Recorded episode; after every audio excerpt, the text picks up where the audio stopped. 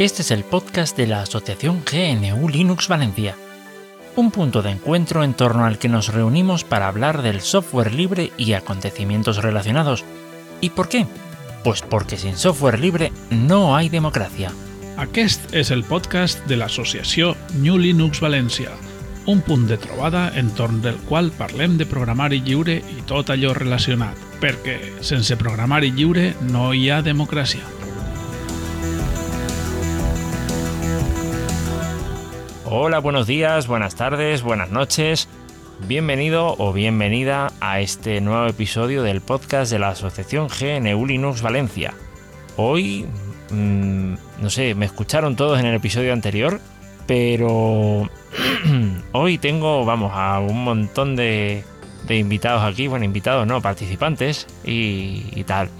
Vamos a, vamos a empezar. Empezamos por Julián, que ya hace tiempo que no lo vemos. ¿Qué tal? ¿Cómo estamos? Pues muy bien, muy bien, con ganas de participar. Yo, como veía tanta gente, solo, vamos, solo me apetecía entrar hoy porque supierais que supieran nuestros oyentes que estoy, que estoy vivo exclusivamente. Vale, vale, vale, perfecto, perfecto. Muy bien, eh, para dar fe de vida. Eh, José GDF. Hola, buenas noches, aquí estamos una vez más, y digo una vez más porque hoy hago doblete y ya contaré más adelante por qué. Mm, vale, después tenemos a Alejandro. Muy buenas noches a todos, aquí estamos también, con ganas de contar cositas. Muy bien. ¿Y a Tarak? Muy buenas noches, aquí estoy de nuevo.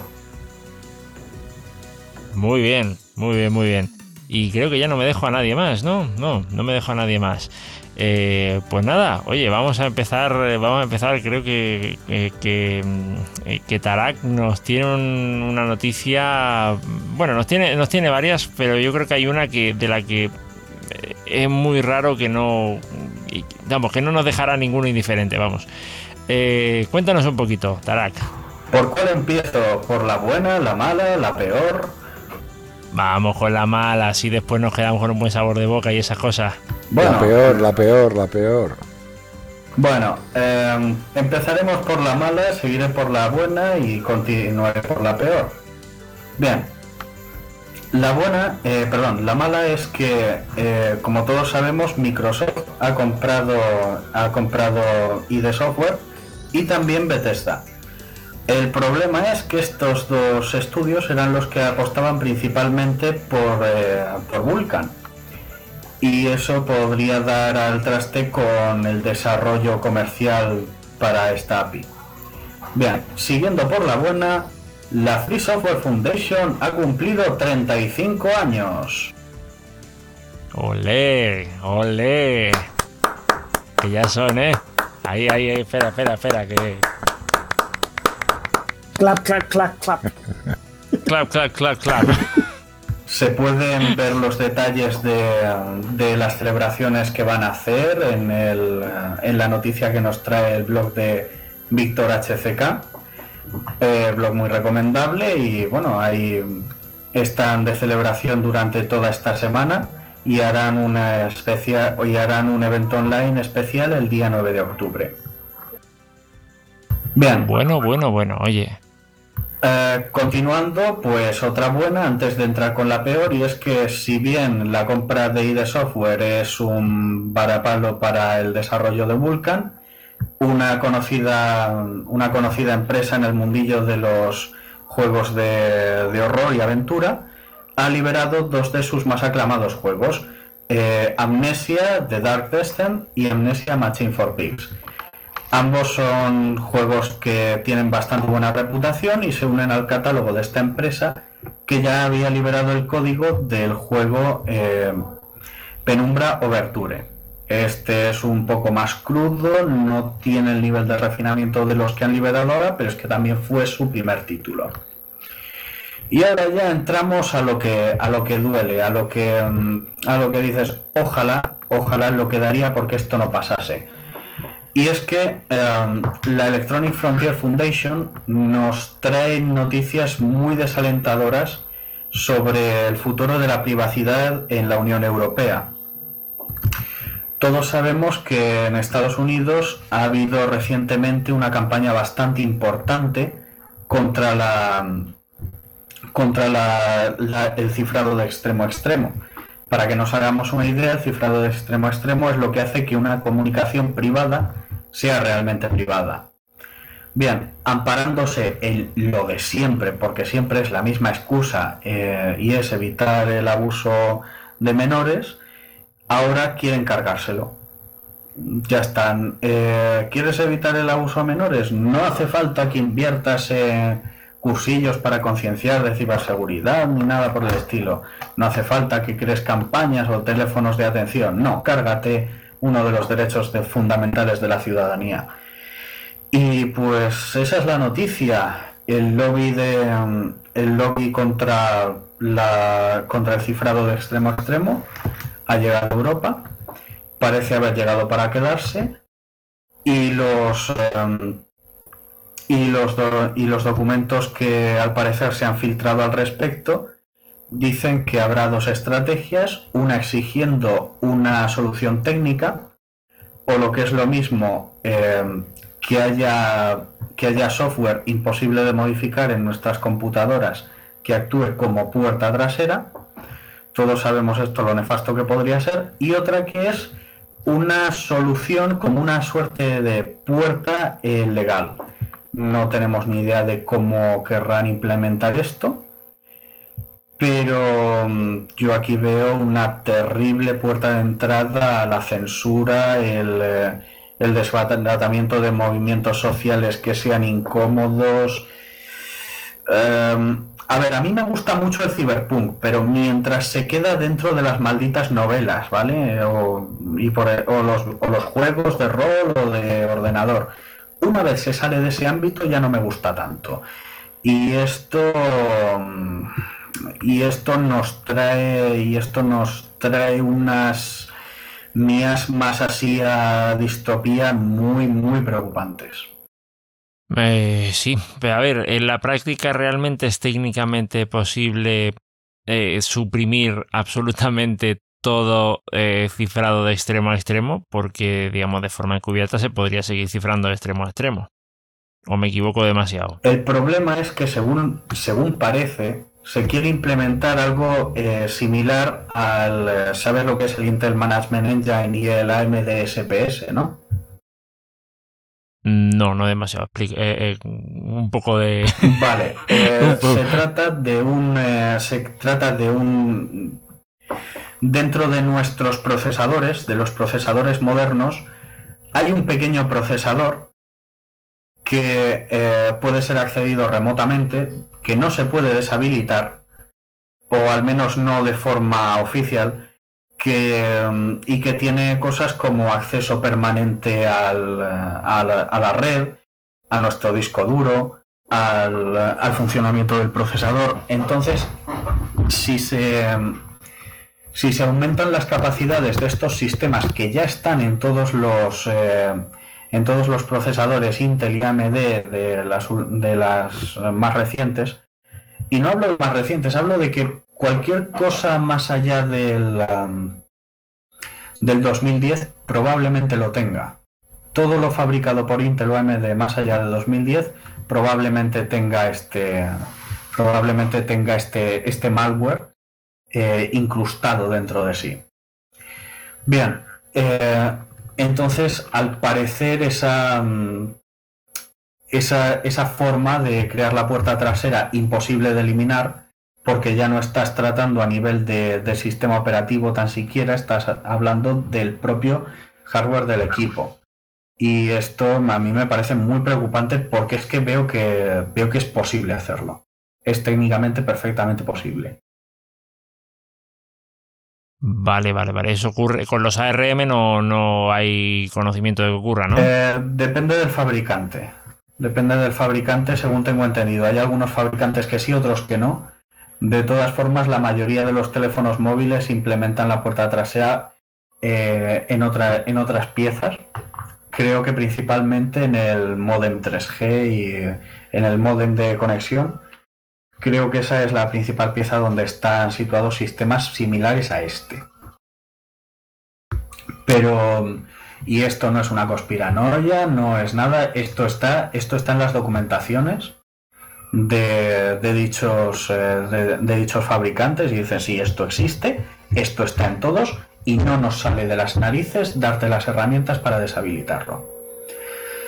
Eh, la única esperanza es el proyecto eh, Coreboot, que aspira a remover eh, la mayor cantidad de código de esto, de este, de este malware que hay incrustado en nuestros procesadores, pero desgraciadamente no se, puede no se puede remover del todo, no se puede eliminar del todo, perdón, porque el procesador inicia y a los 30 minutos creo que era se apaga.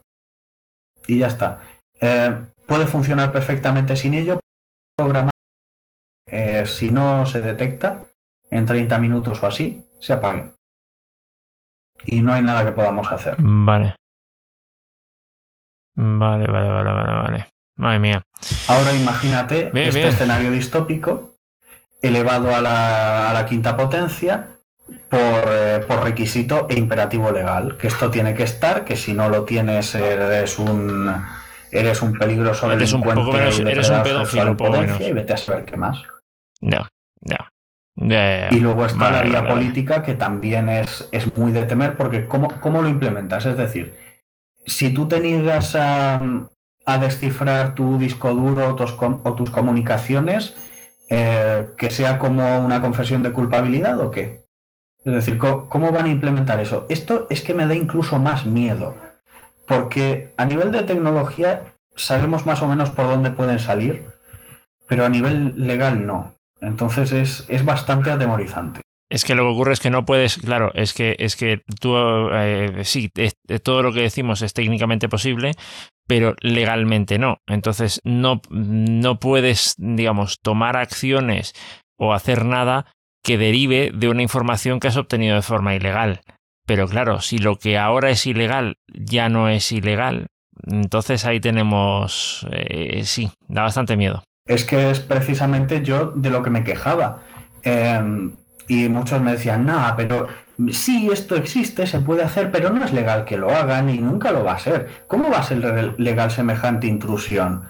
Pues mira, aquí hay, aquí hay un, aquí se están dando los pasos para intentar que sea así. Si esto pasa, ríete tú del gran cortafuegos chino. Ya, ya, ya, ya. No, no, que sí, que sí, que sí. A ver, yo, yo quiero aportar alguna noticia relacionada con esto, algún punto de vista que sea un poco más optimista. Eh, sí, es que nada nuevo bajo el sol. Esto se intentó a principios de los años 90.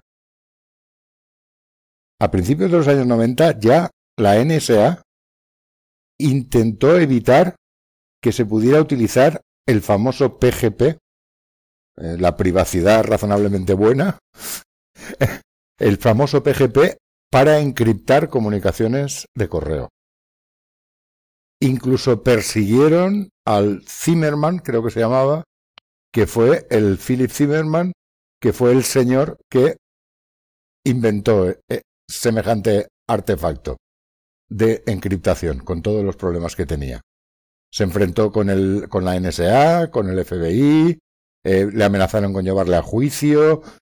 Salió una ley que prohibía la exportación digital del código de, de, de, de PGP, lo que luego ha sido el, el GPG en, en, en, en, nuestros sistemas GNU Linux. Le prohibieron la exportación. Un sueco se le ocurrió la genial idea de que habían dejado una, una, una pequeña, en la, en la ley que prohibía la exportación de sistemas de encriptación, en, entonces era para protegerse del comunismo, entonces la explicación era que no llegara a los países del este, cuando ya el bloque del este estaba deshaciéndose, eh, eh, se le ocurrió la genial idea y así llegó a Europa de es verdad, yo no puedo hacer exportaciones electrónicas, con lo cual cogieron todo, el código fuente, imprimieron todo, el código fuente en papel, lo metieron dentro de una maleta y lo mandaron a, Suecia. Y desde Suecia, como las leyes europeas eran otras, empezaron a ser, empezó a ser legal. Es decir, aquello solo era software. Yo siempre me habréis oído decir, y, y así lo defiendo, y así figura un poco en nuestros lemas, que sin software libre no hay democracia. No es posible la democracia. Pero nos hemos quedado cortos y en eso le doy la razón. El problema cada vez menos es el software y cada vez más es el hardware. El hardware, sí. Porque claro, el software, pues quien sepa, no es mi caso, sería capaz de modificarlo, de hacer lo que fuera. Pero ¿quién fabrica un microprocesador? Claro. ¿Quién fabrica una tarjeta de red? ¿Quién fabrica un... A ver, aquí yo creo que la batalla ahora, más que en el software, que por muchas leyes que haya o que digan será ilegal, pero lo podremos hacer, eh, lo que no podremos hacer es modificar el software. El hardware. Vamos, con, con riesgo de, el hardware, perdón. Con riesgo, bueno, con riesgo no, que al final, si eso ocurre, los equipos viejos se pagarán a precio de oro. A precio de oro, de oro macizo. Entonces yo quiero ser un poco optimista. Aquello no salió, no llegó a buen fin y mira que se intentó. Y yo os, recomiendo, hay un, un- una paginita, la, voy a deletrear, eh, donde está muy bien explicado. Eh, a ver, el artículo que yo he recuperado ahora que lo tenía es del año del 30 de mayo de 2010, es decir, no no es un artículo escrito ayer, que es en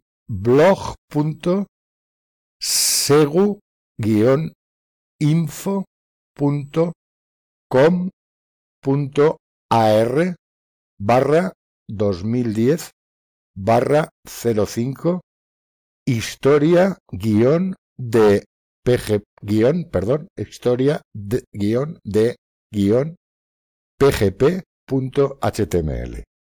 Y hay una explicación preciosa de lo que pasó, escrita por Arturo Quirantes, eh, de lo que pasó con el tema del PGP, que es, vamos, lo que, lo que están intentando ahora, si le sumamos que aquello era solo software, y ahora el gran problema es el hardware. Ya.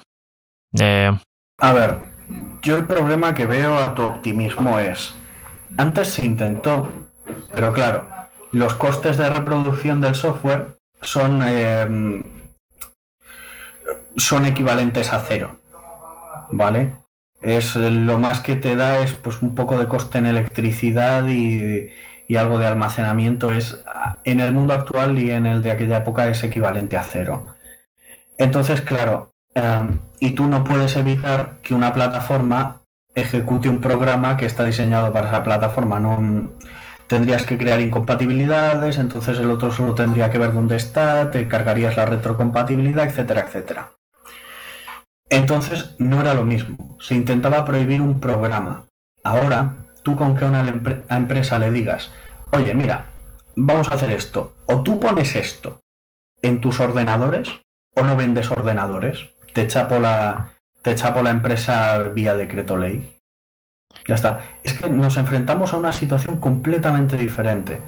Entonces, sí, llevan intentando cargarse la privacidad y, y la libertad en realidad desde siempre, es a lo que tiende esta gente, pero el escenario, el campo de batalla es completamente distinto y aquí me, y aquí me temo mucho que tienen, eh, que tienen las de ganar. Hace un tiempo esto no era posible porque los procesadores no eran lo bastante potentes. Ni, ni tenían el consumo, ni tenían la eficiencia del consumo que ahora. Pero ahora pueden hacerlo perfectamente. Y esto es, eh, y como tú has dicho, los equipos antiguos se van a revalorizar una barbaridad. Y es muy posible que veamos incluso de contrabando de, equipos informáticos y cosas así. Irónicamente creo que va que en, que en cuestiones informáticas va a ser en ese aspecto mucho más libre China que Europa. Y va, va- eh, si esto sale adelante si esto sale adelante va a ser una pesadilla. A ver, en la pesadilla, entre comillas, ya sé que lo que digo es una cosa muy radical, pero la pesadilla se acabaría si desconectas el equipo de internet, ¿no?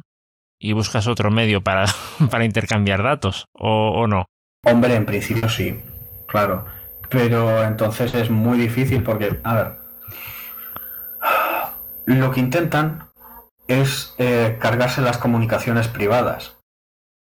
Y no sé yo, pero creo que el que creo que el cifrado de los chats no es el no es la principal forma que tienen los depredadores sexuales de abusar de niños. No sé, llámame loco, yo no sé cómo se viola a alguien por texto.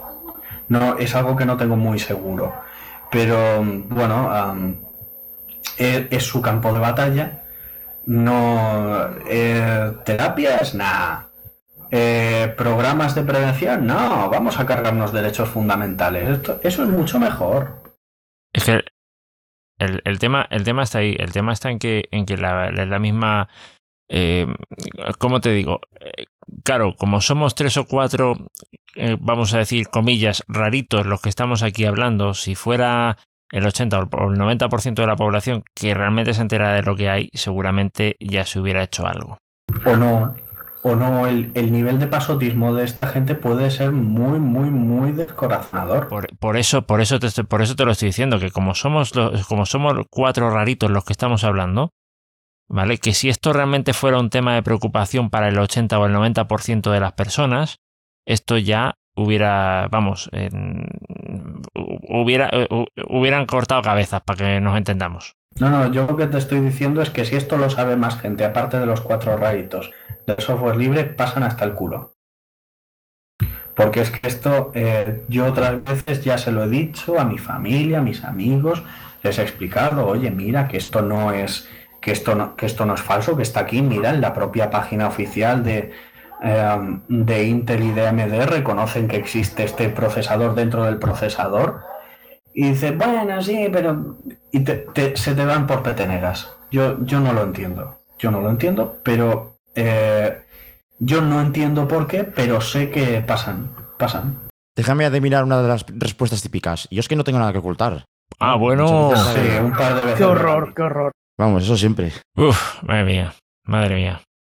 No, no, yo es que la, yo la noticia cuando la compartiste por ahí en el grupo pensaba que iba por otro lado, pensaba que era, que, era porque, eh, bueno, sí, nos ha traído esto al- al- a, lo del procesador, pero vamos, eh, sí, pensaba que era solamente lo del cifrado extremo a extremo y, madre mía, esto... eh, eh, tú cada vez que vienes por aquí no, nos dejas ahí con, con pesadillas por las noches, ¿eh?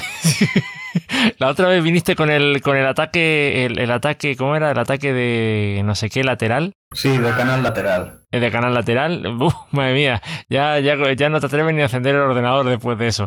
¿Quieres más pesadillas? Ojo, hay ¿eh? una, hay una no. campaña de phishing que está usando, que está enviando falsos correos de Hacienda y de aduanas. Ten cuidadito con lo que abres si te viene de parte de Hacienda o de aduanas. Eh, Vale. Eh, Bueno, no es más que la precaución de, de mirar eh, a dónde apuntan los enlaces y de no abrir las imágenes, ¿no? Supongo. Ah, es, eh, en una al día puedes ver los detalles. Es una web de ciberseguridad muy buena. Vale. Por cierto, Vale. yo hace muchos años, un al día de Ispasec. Ispasec, famosísima empresa de seguridad Sí. española. Eh, vale, a ver. eh, después teníamos a más gente con más noticias, ¿no? Para que más o menos se nos escape, se nos, se, se nos vaya el, el mal, sa- el mal sabor de boca. Os he traído los videojuegos. ¿Tenéis circo? A ti, que- a, a- a ti que te gusta jugar con el ordenador, yo es que juego de otra manera. ¿no? Por por eso a mí me trae. ¿Sabes qué pasa? Que tú me vengas con videojuegos es como cuando en las noticias en la tele te vienen con el fútbol. Como tampoco me gusta el fútbol, pues, pues, pues me dices, vale, pues bien, al que le bien para el que le guste. Tú a mí dame un juego de rol de estos de, de estos de libro y tal y, uno, y una banda de amigos alrededor de una mesa y eso es inmejorable. Hombre, hombre, me imagino, me imagino. A ver, yo os voy a leer una frase, por si os da, si os da ánimos, ¿vale? A Que no es mía, por supuesto. Es de. Zimmerman. Es de Zimmerman. Decía, nos movemos hacia un futuro en el que la nación estará cruzada por redes de datos de alta capacidad que unirán todos nuestros ordenadores. Hago un inciso. Estamos hablando de los años 90. ¿Vale? 90, hace 30 años. sí, sí, sí, sí, sí, sí, sí. ¿Vale?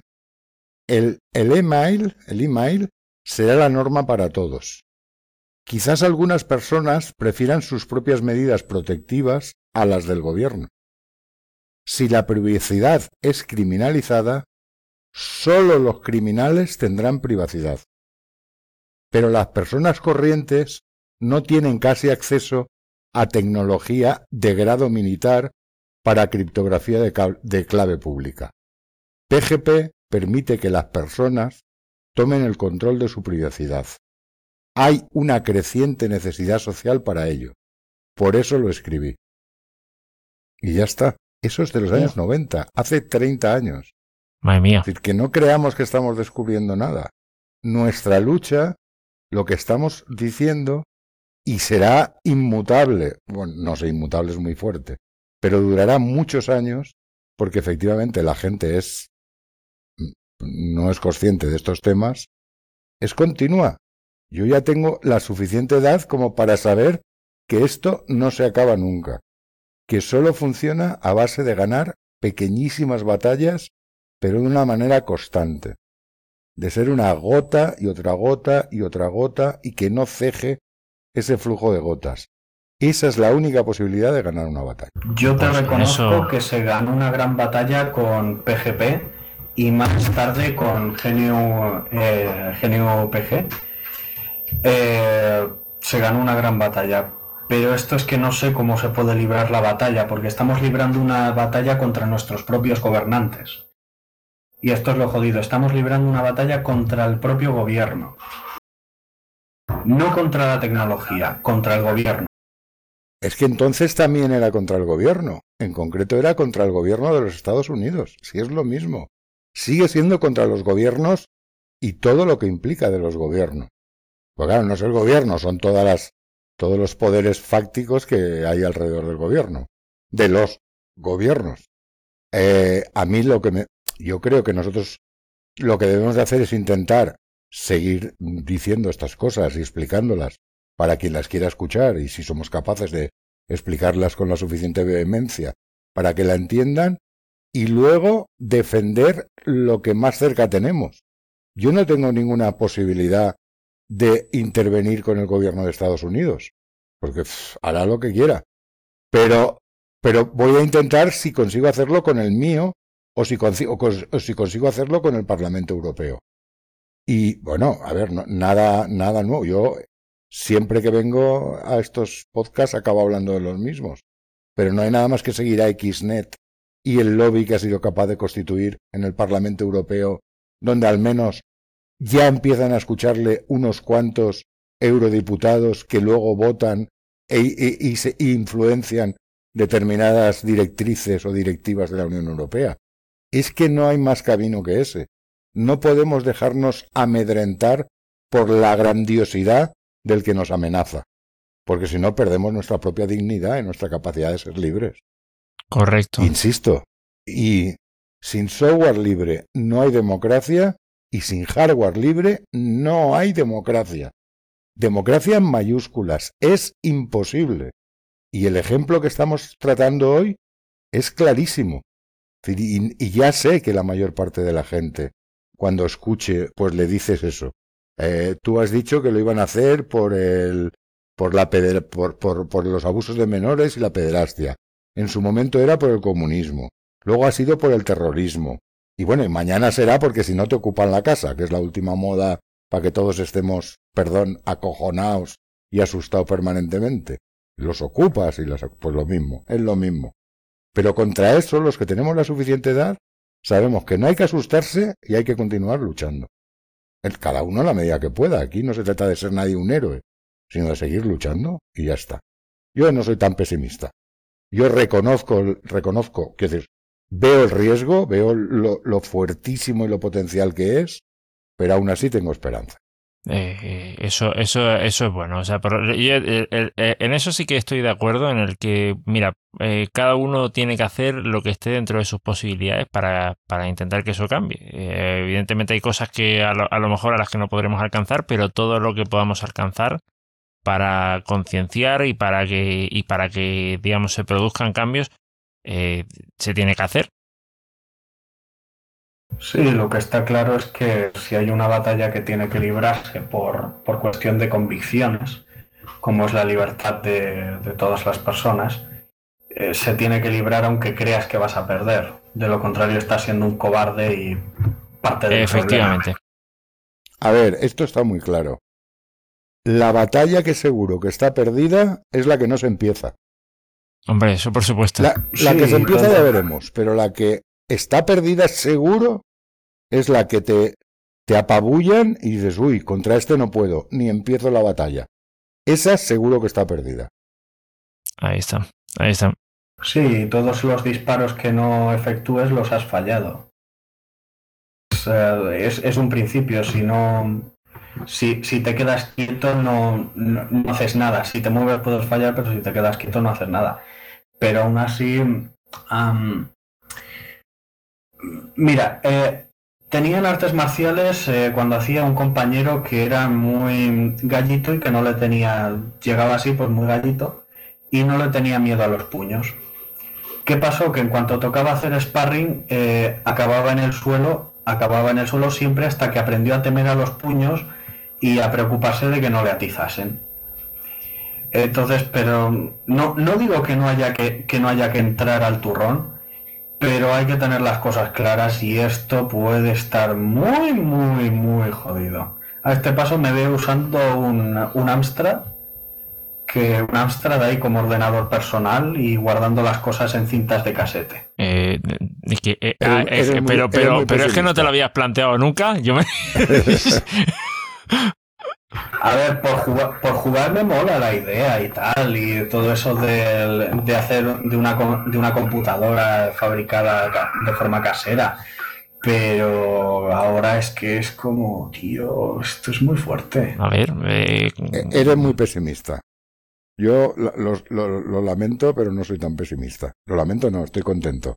No soy tan pesimista. Creo que hemos, hemos de seguir dando la batalla y explicándolo. Es decir, y hemos de seguir haciéndolo y eso es lo que hay. Y luego cada uno adoptaremos las medidas que nos parezcan más mm, razonables para nuestros propios intereses, que son legítimos. Hay quien se pasará, voy a exagerar, al Astrand y hay que dirá, bueno, pues yo lo uso, pero para determinadas cosas no lo voy a usar. Y por descontado que habrá gente que dirá lo de siempre. Yo no tengo nada que ocultar, a mí cualquiera me puede espiar. Pero no olvidemos la frase, los auténticos delincuentes seguirán encontrando la manera de hacerlo.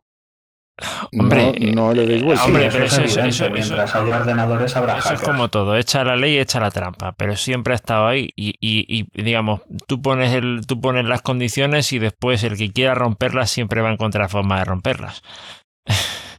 Eh, en fin. Sí, sí. Sí. Bueno, a ver, había, había más noticias, creo recordar, ¿no? Yo traigo una. Vamos allá. Alejandro. Perfecto, esta, esta es sencillita, es simplemente una actualización, en este caso de OpenZFS, eh, que básicamente, bueno, para los que no lo conozcan, es un sistema de ficheros basado en copias, como si fuera BTRFS, es decir, que es, digamos, puedes conseguir snapshots de los, de los archivos de forma instantánea, o volver atrás, mejor dicho, y bueno, y soporta cositas como compresión de, de- los archivos, de cor- anticorrupción de un bit en concreto, bueno, una, historias de, de protección de datos que, que añaden esa cosilla y que, bueno, que yo lo estuve usando en su día con FreeBSD y la verdad es que me gustó mucho, lo, lo noté bastante estable para lo que es. Luego ya se usa, bueno, en sistemas inmensos de, de almacenaje de datos, pero bueno, que es muy buena opción, es completamente libre y que yo animo a la gente a probarlo, que me refiero que no porque venga de, de otros sistemas un poco más, más complejos, más complicados, fue en su día, pues creo que de Solaris y demás. Bueno, de Oracle en sí, vaya, me estoy, probablemente me esté yendo con los nombres. Y simplemente que ahora, pues eso, el código completamente libre, están haciendo implementaciones para muchos sistemas operativos, eh, el ámbito Unix, incluso quieren para la 3.0 eh, tener soporte para Mac y que es una gran opción para almacenar los datos personales, incluso en casa o donde sea, vaya. Así que nueva versión con optimizaciones, está genial. Vaya, vaya. Vaya, vaya, vaya. No, yo tengo, yo tengo ahí entre mis pendientes probar alguna cosita de estas, ¿eh? Salirme de los de los X, de los XT4 y empezar a probar alguna cosita más. Eh, Pues mira, ahora dime, Sí. dime, dime. simplemente como nota, también van a sacar una actualización para XT4, si no recuerdo mal, con la versión 3.10 de Linux. Me estoy colando ahora también con la versión, bueno, la versión que estemos ahora a punto 10, eh, que también van a, van a ponerle unas cuantas optimizaciones a XT4. Así que, Bueno, bien está. vamos allá. Más cositas. ¿Teníamos a alguien más? Eh, José, ¿tenías alguna, algo que compartirnos? Bueno, sí, si queréis os cuento un poco un proyecto en el que se ha embarcado nuestro amigo y compañero José Picón, que se trata de un programa de radio, de radio de la de toda la vida, de radio, radio Con- que convencional. emite por antena, Ajá. y se llama, el programa se llama Somos Tecnológicos y emite desde, desde Radio Vétera. Para quien lo quiera escuchar aquí en Valencia es la 107.9 de la FM. Pero Y eso tiene, emite- per- perdón, eso, es- eso tiene cobertura, a ver, dices en Valencia, vale, pero es eh, eh, ¿tiene cobertura en, en Valencia ciudad o es solo para Vetera? A ver, eh, no sé qué alcance tendrá, pero eh, a, a continuación va a decir otras maneras de escucharlo, que también Ajá. tiene, tiene la 107.9 de la FM y aparte tiene también un reproductor en, la, en su web, en radiovetera.org. Y también tiene también suben los audios a, a los audios del programa.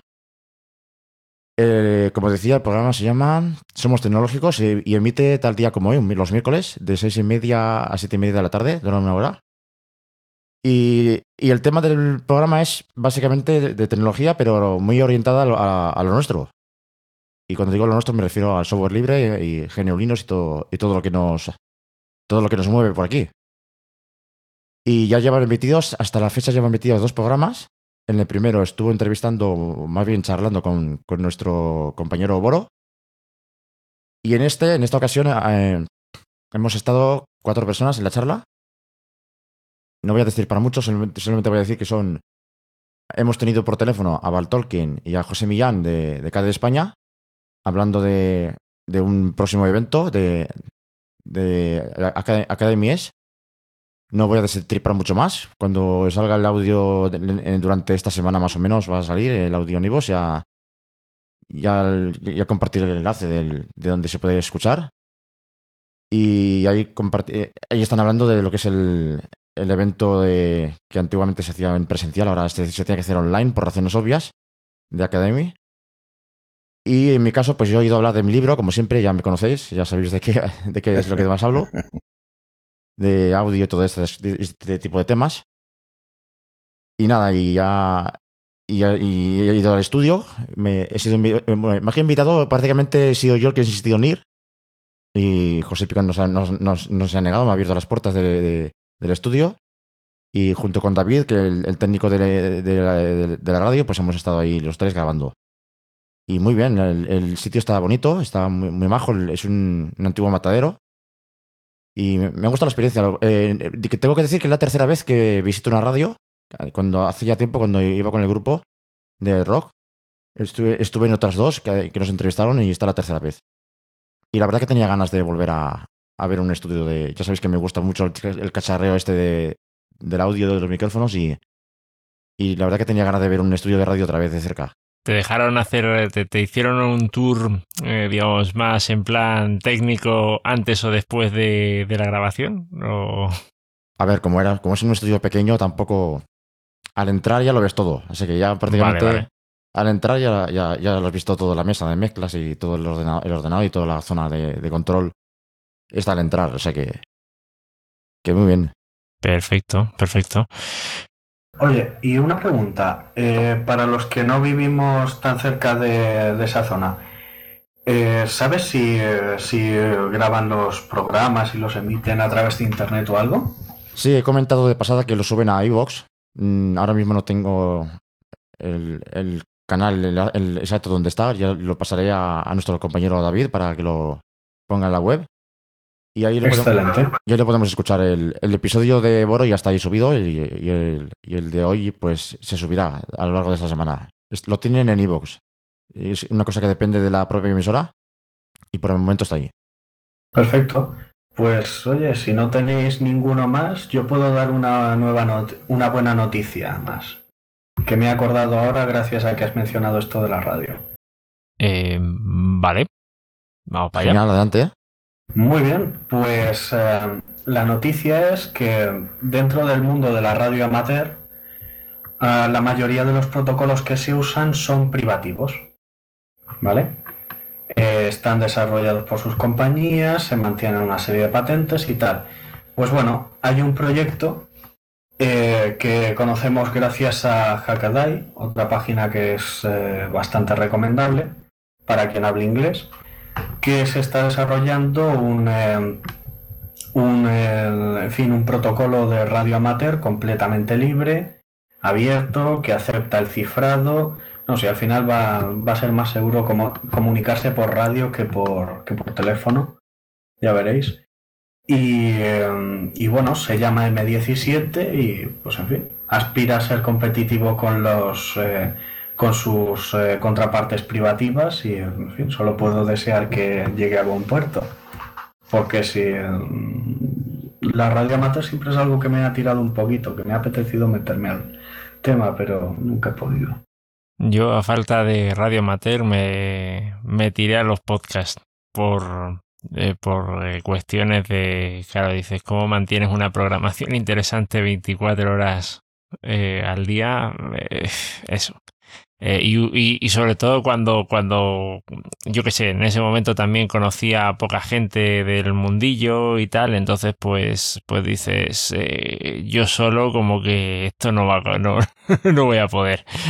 Pero, pero vamos, que está muy, está muy interesante, está muy interesante. No, a ver, la radio amateur no es tanto como una emisora de radio, sino más bien como... Uh, comunicarte con otras personas, ver cómo de lejos consigues llegar. A ver, que habrá personas que supongo que se harán programas y tal, pero... Tú estás hablando no de radio, de radioaficionados. Correcto. Ah, hombre, ostras, eso, eso ya es, eso ya es otra historia. Oh, no. Yo ahí, yo ahí quiero meter cabeza. Lo que pasa es que eso, te, te, tengo que, tengo que averiguar más. Pero yo quiero meter cabeza. Sobre todo lo que me llama la atención, como no podía ser de otra manera, son los modos digitales. Eh, y, y, y a ver qué, a ver qué sale de ahí. Y a ver qué sale de ahí. Eh, pero eso, sí, sí, no, no. A mí yo, yo estaba haciendo unos coqueteos ahí bastante tal y a lo mejor dices, hombre, eh, solo el tema de, claro, pelearme con la comunidad por lo de las antenas y, y luego tal, pues eso es lo que, o sea, que el protocolo no es, no era, no digamos, es un protocolo, me entiendo que te estás refiriendo a, digamos, eh, cuando estabas hablando de este protocolo, estabas hablando de, de sistemas de, de transmisión de paquetes de radio y movidas de estas, ¿no? Eh, libre. Correcto. Ah, hombre, esto ya vale, ostras, esto sí que sí que tiene buena pinta. Yo es que he visto varias cosas, varias cosas tal, pero este, claro, no, no, este no, no había escuchado nunca de de este, a ver, yo los convencionales sí, ¿no? El típico de televisión de barrio lento, el el joder, ¿cómo se llama este? El PSK, no, el, eh, sí, había, había, algunas cosas más de estas, pero no, no había escuchado ninguno de, digamos, que fuera libre, libre. Es una especie, eso es, al final te, ya, tiene que ser como una especie de, como de cifrado o algo así, ¿no? Para un protocolo de comunicación para, para comunicarse, ¿no? Correcto, ya te digo que os pasaré la noticia y si queréis la enlazáis. Es, es impresionante lo que, están, lo que hacen estos hackers de la radio. Yo cuando era militar me recuerdo que teníamos una, una radio de esas portátiles, portátiles entre comillas, porque era una mochila que se llevaba a la espalda y pesaba un huevo. Y tenía varios modos de como de cifrado que se podían utilizar para comunicaciones así como eh, bueno, cifradas, para evitar que sean interceptadas. Debe de ser el concepto algo parecido, me imagino. Bueno, es que realmente, quiero decirte, lo que tienes, por ejemplo, en Internet por telefonía móvil no deja de ser más que eso solo que un poco, un poco bastante más sofisticado, con una serie de, de, de digamos, de, de, más historias, pero al final no deja de ser una transmisión de radio cifrada. ¿Se me oye? Sí. Sí, sí, sí. Entonces, no. Nos hemos no, quedado todos en blanco. no, no, no, es que al final no deja de ser, no deja de ser, no deja de ser eso. Una serie de protocolos que aplicas, pero es, es una transmisión de radio bidireccional eh, cifrada, entre comillas, porque luego tiene puertas traseras, ¿no? Pero por un tubo, por un tubo. Eh, pero, pero sí, sí, no deja de ser eso. Bueno, pues yo creo que con esto, no sé si alguien más quería comentar alguna cosita más. Si no, lo dejamos, lo dejamos por aquí, ¿qué os parece? Yo creo que bien. Vale, pues nada, yo creo que ya con esto eh, nos hemos quedado ahí todos, pues, con, pues como, como, pasa con todo, ¿no? Tenemos noticias esto, este agridulce eh, que se nos queda siempre, pero yo me voy a coger un poquito eh, a lo de Julián y oye, eh, quizá, quizá me cogeré más a, a un dicho de mi madre. Eh, que, que es de las que dice que no hay peor trámite que el que no se hace. Así que hagamos trámites. y eso. Pues nada, lo dejamos por aquí. Y nada, muchas gracias a ti por escucharnos, por, eh, por aguantarnos hasta aquí. Y nos encontramos en un próximo episodio. Bueno, Alejandro, hasta luego. Hasta luego. Hasta luego, José. Nos vemos en la próxima. Hasta luego, Tarak. Hasta la próxima. Hasta luego, Julián. Hasta luego, hasta la próxima. Mm, Ya no me dejo a nadie, ¿no? Creo que no. Madre mía, ya se me está amontonando. Bueno, pues eso es. Hasta luego a todos. Muchas gracias por tu atenta escucha. Si quieres participar en la tertulia o hacernos llegar algún aporte, puedes ponerte en contacto con la asociación. En gnulinuxvalencia.org barra contactar tienes todas las formas de hacerlo. Te esperamos en el próximo episodio. Hasta entonces. Moltes gràcies per la teua escolta. Si vols participar, pots posar-te en contacte amb nosaltres en gnulinuxvalencia.org barra contactar. T'esperem en el pròxim episodi. Fins pronte!